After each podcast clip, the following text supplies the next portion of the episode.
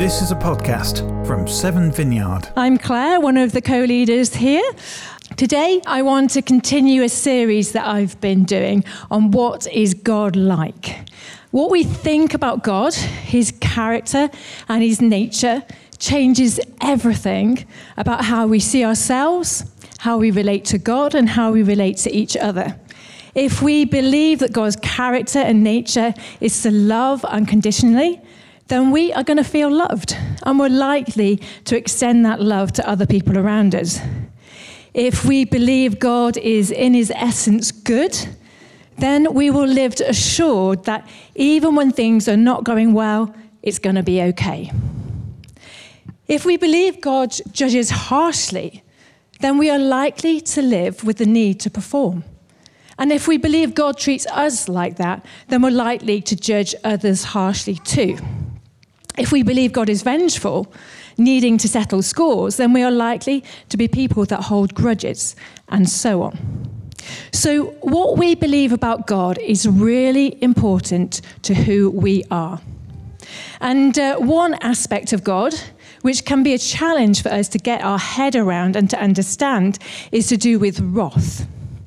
It's really tricky to reconcile the image of an angry, violent God that we read about in the Old Testament with the kind and loving Jesus that we read about in the New Testament. You know, can they really be the same? And for many of us, that remains a question that we simply just put on the shelf for another day.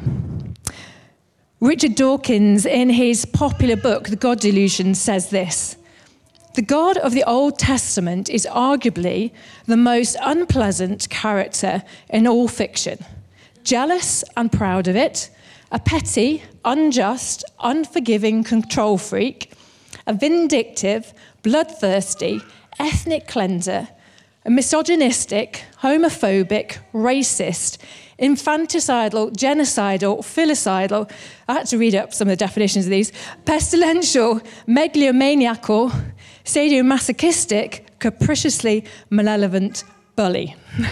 Now, that might sound a bit extreme, but for many people, because of what we've been taught, or maybe what we've experienced from authority figures in our lives, there may be part of us that fears there might be a tiny little bit of truth in some of that.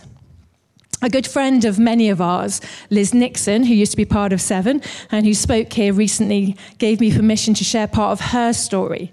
When she was about 15, her and her friend were assaulted by a boy demanding money. And so they had to appear in court to give witness statements. Now, when Liz had given a statement to the police, she hadn't told the whole truth. She hadn't mentioned that when the boy demanded money, she had sworn at him, because she was scared that her parents would find out. Now, for Liz, as the court date approached, she became increasingly worried and anxious about testifying, because she believed that if she swore on the Bible and didn't tell the whole truth, that God was going to strike her down. She really believed that. So you'll be glad to know that she did actually go back to the police in advance and change her statement. And so she narrowly escaped being annihilated by God. But you know, although Liz was only 15 when this occurred, her belief that God might strike her down was something she carried well into her adult years. Christian thinking in the Western world over the last few centuries has been heavily influenced by a 16th century French theologian called John Calvin. He was a principal figure in the development of a system of theology we now have today called Calvinism. Now, Calvin wrote a series of sermons on Ephesians, which included sentences like this: "We are naturally children of wrath.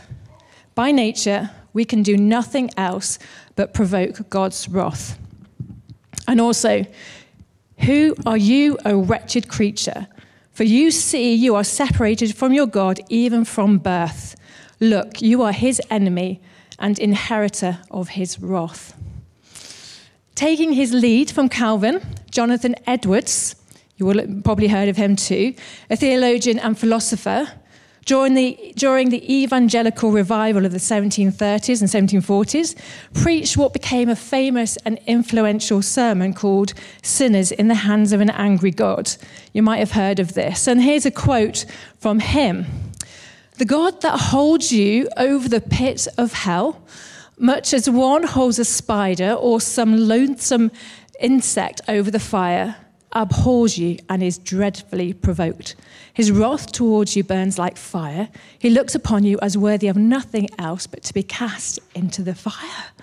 I kind of find it hard to find that kind of was coupled with revival. Now, clearly this is extreme and not something that most of us will hold to today.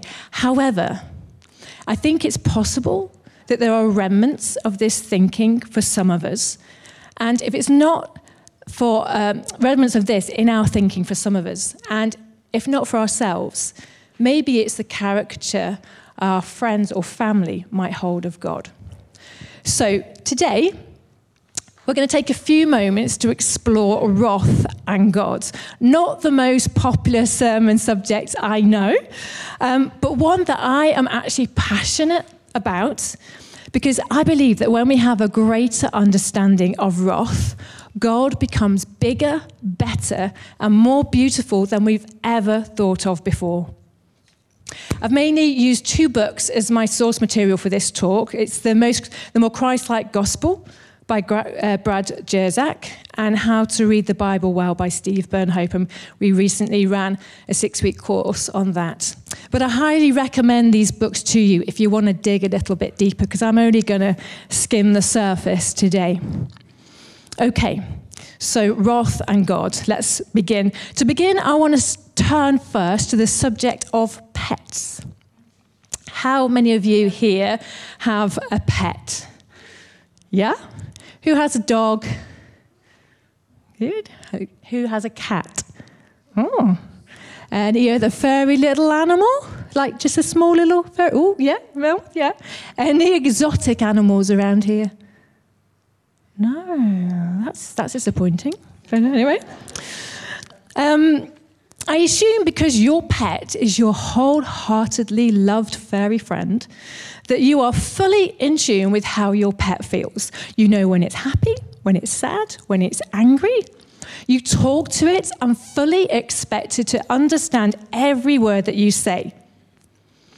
For those of you who own a cat, how would you feel if I said to you that I heard on the radio just recently that there'd been a study done on dead cats, I'm afraid, I'm sorry, and they discovered that quite possibly the purr of a cat had absolutely nothing to do with it being happy, but was simply a physiological response to being stroked. So no emotion, no happy little cat, just a benign physiological response to being touched. It's scandalous. I know, how could that possibly be true? Excuse me, I've got a hair in my mouth. Excuse me. Sorry. Right. Anyway, we love to give our pets human characteristics, don't we? We place our emotions onto our animals, how we would feel, and assume that they feel the same way. And there's a special term for this, you may know it, it's anthropomorphism, when we use human characteristics to help describe and explain something else. But it's not only animals or objects that we do this with. We do this with God too. A very astute philosopher from the 17th century, Voltaire, once said, "In the beginning, God created man in his own image, and man has been trying to repay the favor ever since." We do that, don't we? When we are trying to understand what God is like, it's easier to imagine that it's probably something a bit like us, only bigger and better. Of course, referencing human characteristics to explain what God is like is generally very helpful. God himself chose to reveal himself in the human person of Jesus. However, sometimes when we do this, we can run into trouble. The Oxford Dictionary definition of the word wrath is extreme anger. Other associated words are fury, annoyance, outrage, indignation. We use phrases like they've reached their boiling point or has a face like thunder. It gives the impression of unpredictability, like someone flipping their lid. The problem comes when we apply these distinctly human terms of wrath to the word wrath in relation to God that we read about in the Bible. Not least because the Bible almost universally says that we are to reject wrath and anger and have nothing to do with them. Colossians 3:8 says, "But now you yourselves are to put off all these anger, wrath, malice." And in James chapter 1 it says, "For the wrath of man does not produce the righteousness of God." We need to be clear that the wrath of God is very different from human wrath and anger. God doesn't have a temper. He's not volatile or edgy. He doesn't fly off the handle or slam the door in a tantrum. Wrath in the Bible is never spoken of as a characteristic or attribute of God in the same way that love is. We never hear God is wrath, but we do hear that God is love. Amongst the most frequently repeated affirmations in the Old Testament relating to God's nature and character is that the Lord is gracious and compassionate, slow to anger, and rich in love, Psalm 145. So I'm not saying that God doesn't get angry. There is such a thing as righteous anger. Jesus expressed righteous anger against the injustice that was happening in the temple. But when we look at Jesus, who according to the disciple John is the exact representation of God, Jesus is God. When we look to Jesus, there is no record of Jesus using violence against people when he was angry. Even when the soldiers came to arrest Jesus and Peter cut off the soldier's ear with a sword, Jesus healed him. You know, Jesus could have turned a blind eye. He could have let that one go. He didn't actually do it. When Jesus was tortured and beaten and forced to carry his cross, he never used force to fight back. Even when the soldiers nailed him to the cross and left him to die, he asked his heavenly Father to forgive them. Remember the words of Isaiah in chapter 55. God says, "For my thoughts are not your thoughts, neither are your ways my ways, declares the Lord. As the heavens are higher than the earth, so are my ways higher than your ways, and my thoughts than your thoughts."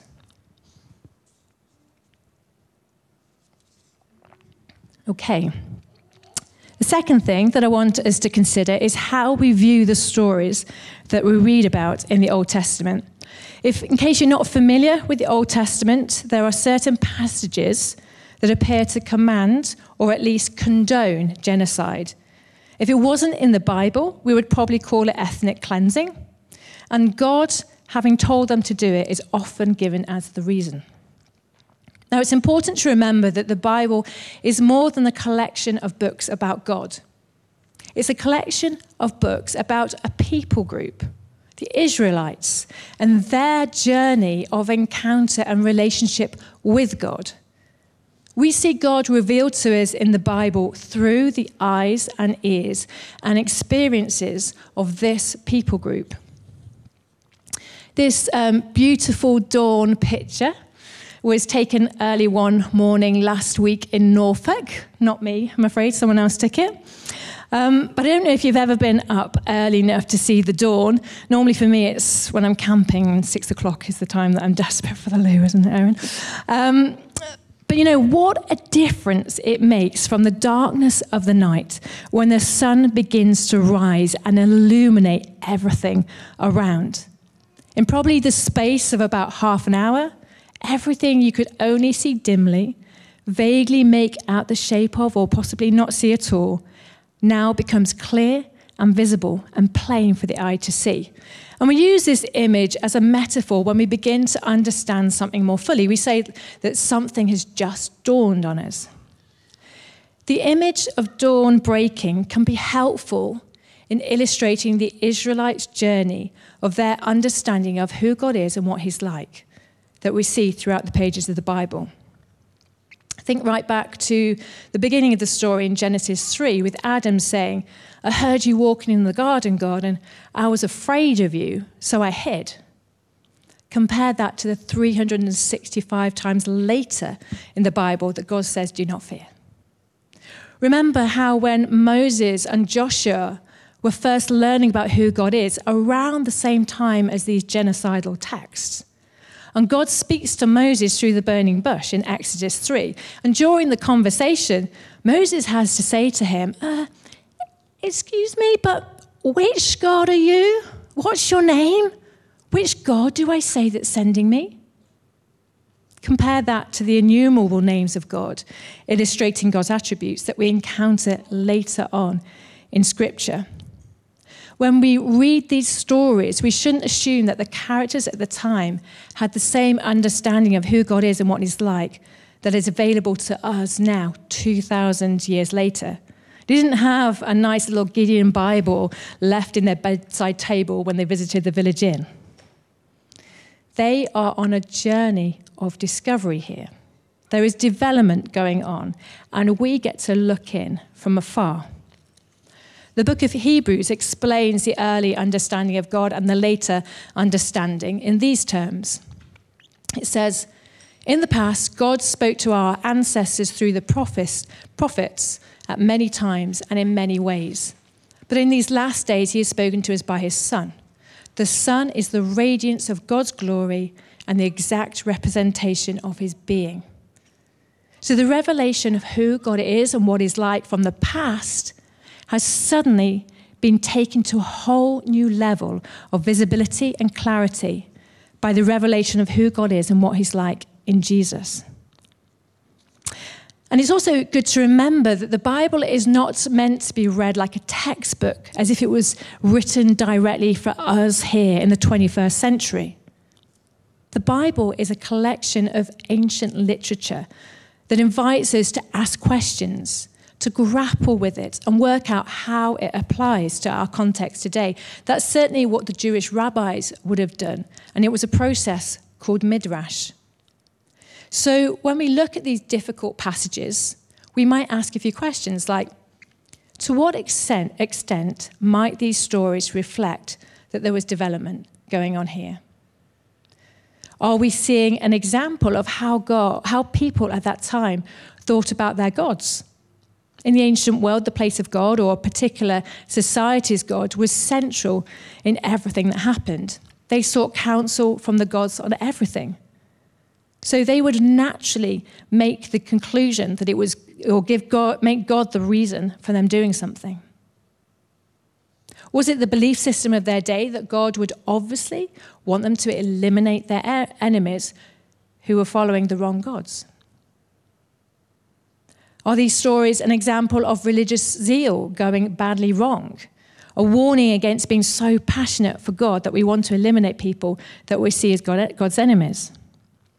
And what is sometimes overlooked when we're looking at these passages is that there are other Old Testament texts from the exact same period that offer a very different perspective on the nature and character of God. In Leviticus 19, it says, the foreigner residing amongst you must be treated as your native born. Love them as yourself, as you were foreigners in Egypt. I am the Lord your God. Are we seeing inconsistency in the Bible? Or again, is it illustrating that Israel's understanding of God was indeed in a process of development?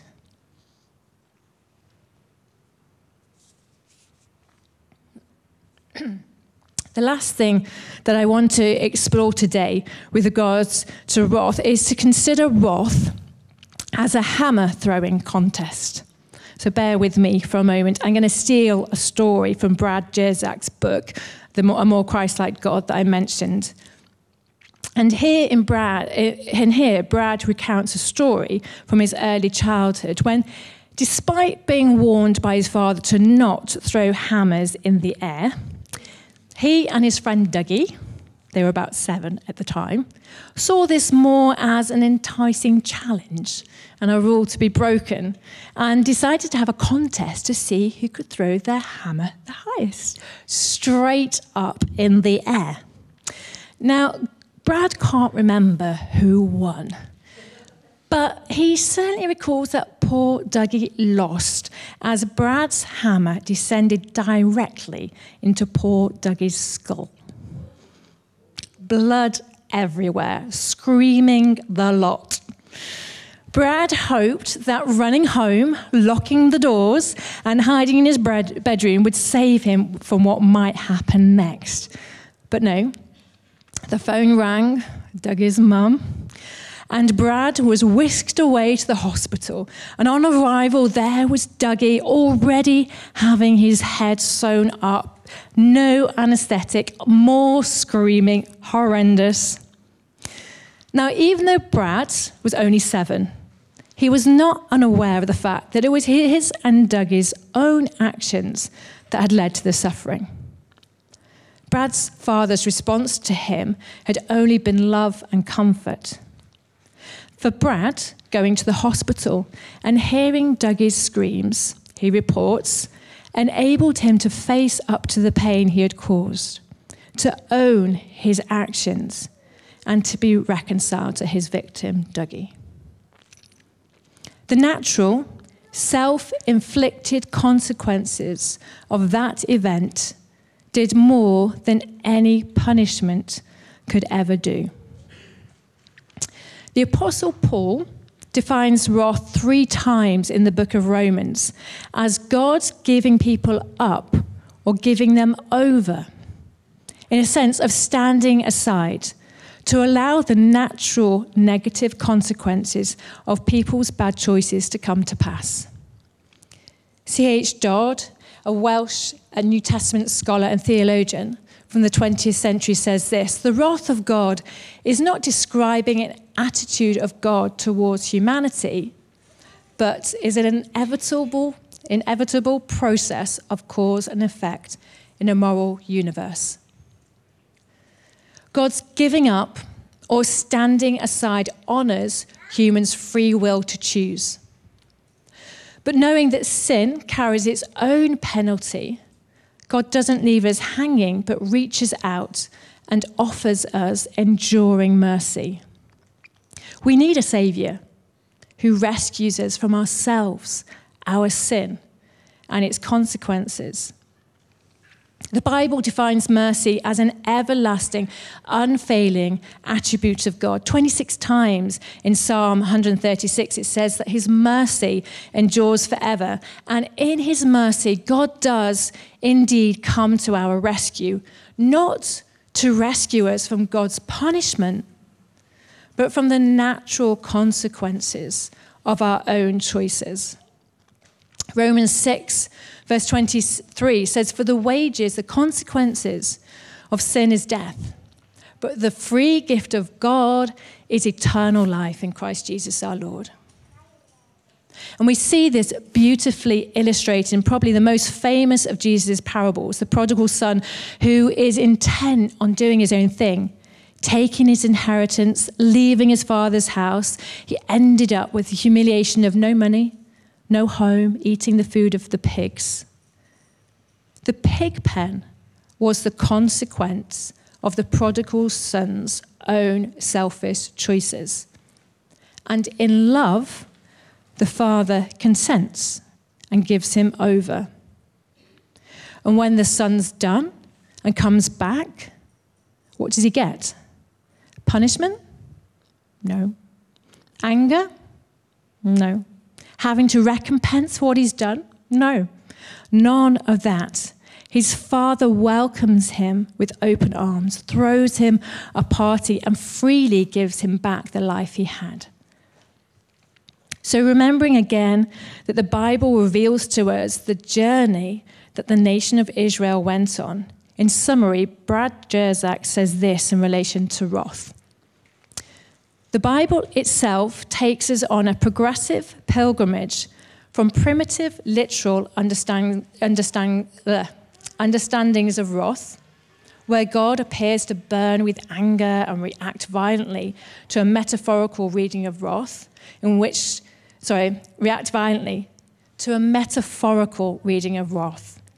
which God consents, gives us over to the self-destructive consequences of our own willful defiance. God will not and cannot, by love's nature, coerce us to obey. God grants us the dignity and discomfort of finding our own bottom, the end of which is willing surrender to the arms of grace.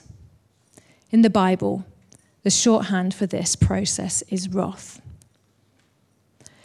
So to finish with, to help us see the difference that this perspective on wrath might make to us, I'd like to finish with a little illustration called the Gospel in Chairs. And it was first composed by an Orthodox priest from Colorado Springs and has since been taken and adapted and retold in the US and UK and around various countries around the world. But basically, I'm going to present the gospel to you in two different ways. The first time is a way that you will have likely heard repeated throughout your life. And there is much beauty and truth in this. And in fact, I came to faith through hearing it this way. But I think in light of what I've talked about today, I'd like to suggest that there might be a more biblical way to look at it. So then I'm going to run through it a second time with a few adjustments. Okay.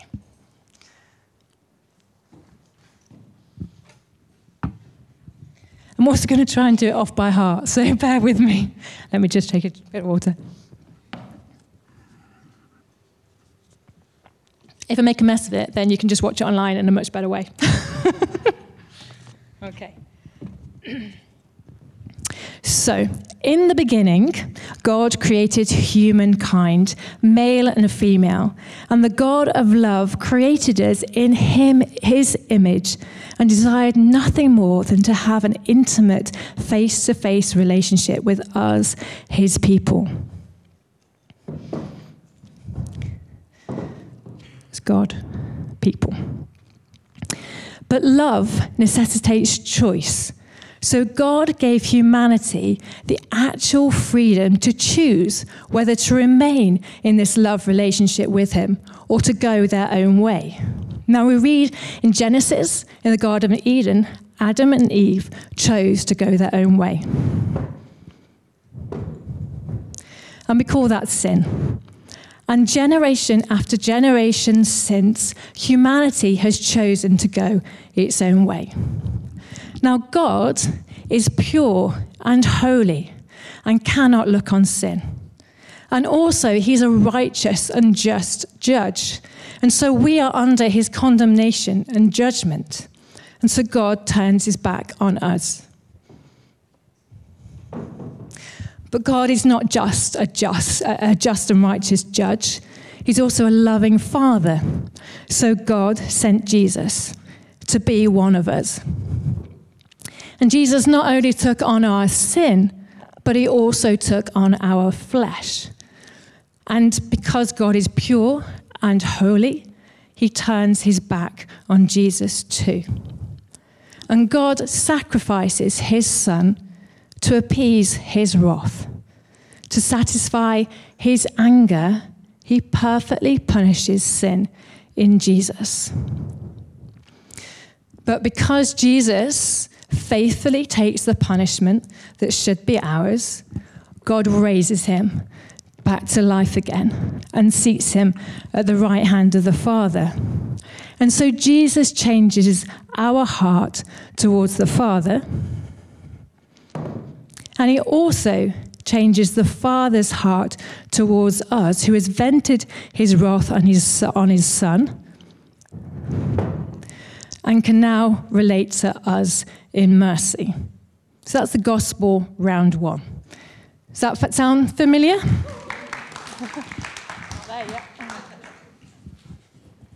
Okay, let's go again with a few little adjustments. In the beginning, God created humankind, male and female, and God, who is love, made us in his image and desired nothing more than to be in a love face-to-face relationship with us. But love necessitates choice. And so God gave humanity the actual freedom to choose whether to remain in relationship with him or whether to go their own way. And we read in Genesis that Adam and Eve chose to go their own way. And since then, generation after generation, humanity has chosen to go its own way. Now God, who is pure and holy and righteous, pursues us. He came looking for Adam and Eve in the garden. Even when they were sent out of paradise, he went with them. He clothed them and he covered their shame. He went looking for Cain after he killed his brother Abel and said that he would protect him. God came looking for his people every time they turned away. And God said, I'll give you laws to guide you. Turns to face them. He says, I'll direct you to your wholeness. But the Israelites said, no, we prefer the golden calf. And God said, I'll send you prophets to call you, to teach you, to bring you to myself. And the Israelites said, no. God kept coming, and the Israelites and we keep turning away until finally, because God loves us, he sent Jesus to be one of us and to show us what the fullest human life could look like. Never had the world seen such an amazing person as when they saw Jesus.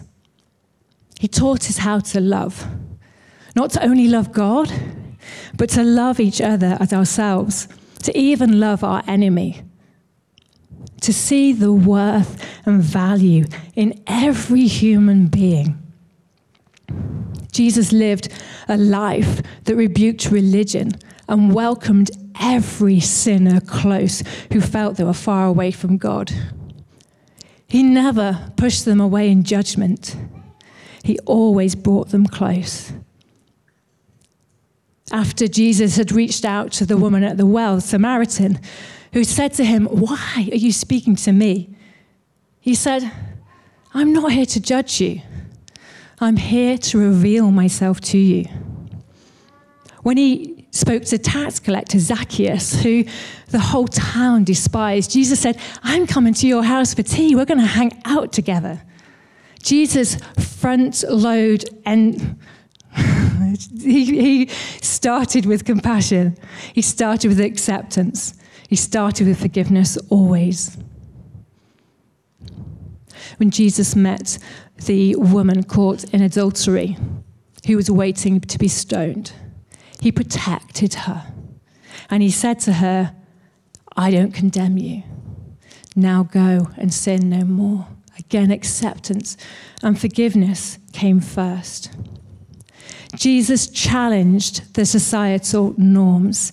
He threatened the religious institutions, and they didn't know what to do with him. So they crucified him. Humanity poured its wrath out on Jesus, and the Father looked on and expresses his love and reconciliation in Jesus. In the book of Corinthians, it's said that God was in Christ, reconciling the world to himself, not counting their sins against them.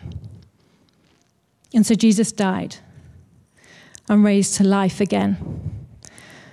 And he invites us into relationship with the Father. The Father who's always been the prodigal son's father, waiting to welcome us home. This is God's disposition towards us. And it doesn't end there. God not only promises to walk alongside us, but he wants to live in us and us in him. So he gives us his spirit, and we do life together. And that's good news.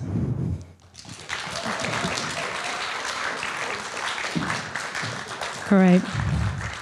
So we're just going to pray to finish off with now. Why don't you just close your eyes?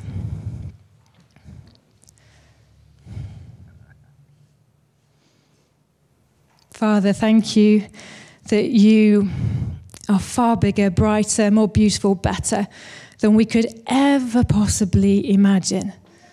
And I just thank you that you are always pursuing us, that you are always standing there with arms open wide. You are the prodigal son's father, always and every day. And I can't thank you enough. His words are not enough to thank you for sending Jesus so that we could know you, so that we could see you, so that we could have a real face-to-face intimate relationship with you.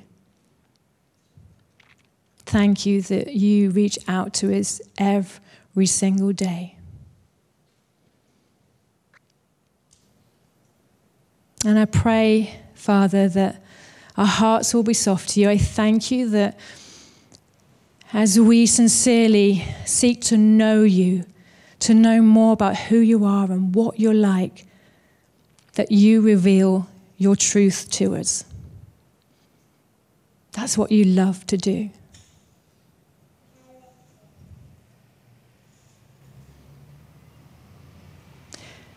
And so this week, Father, Jesus, Holy Spirit, I pray today and every single day of this week that our eyes would be opened, our hearts would be opened to see you, to hear you, to know you, and to allow you to reveal more of yourself, more of your incredible love, more of your grace and your mercy to us. I pray that you would help us to grasp in a fresh and deeper way who you really are, because that's the only God that we want to know, is the one that you are. Thank you. Thank you that you are more passionate about this than even we are. Amen.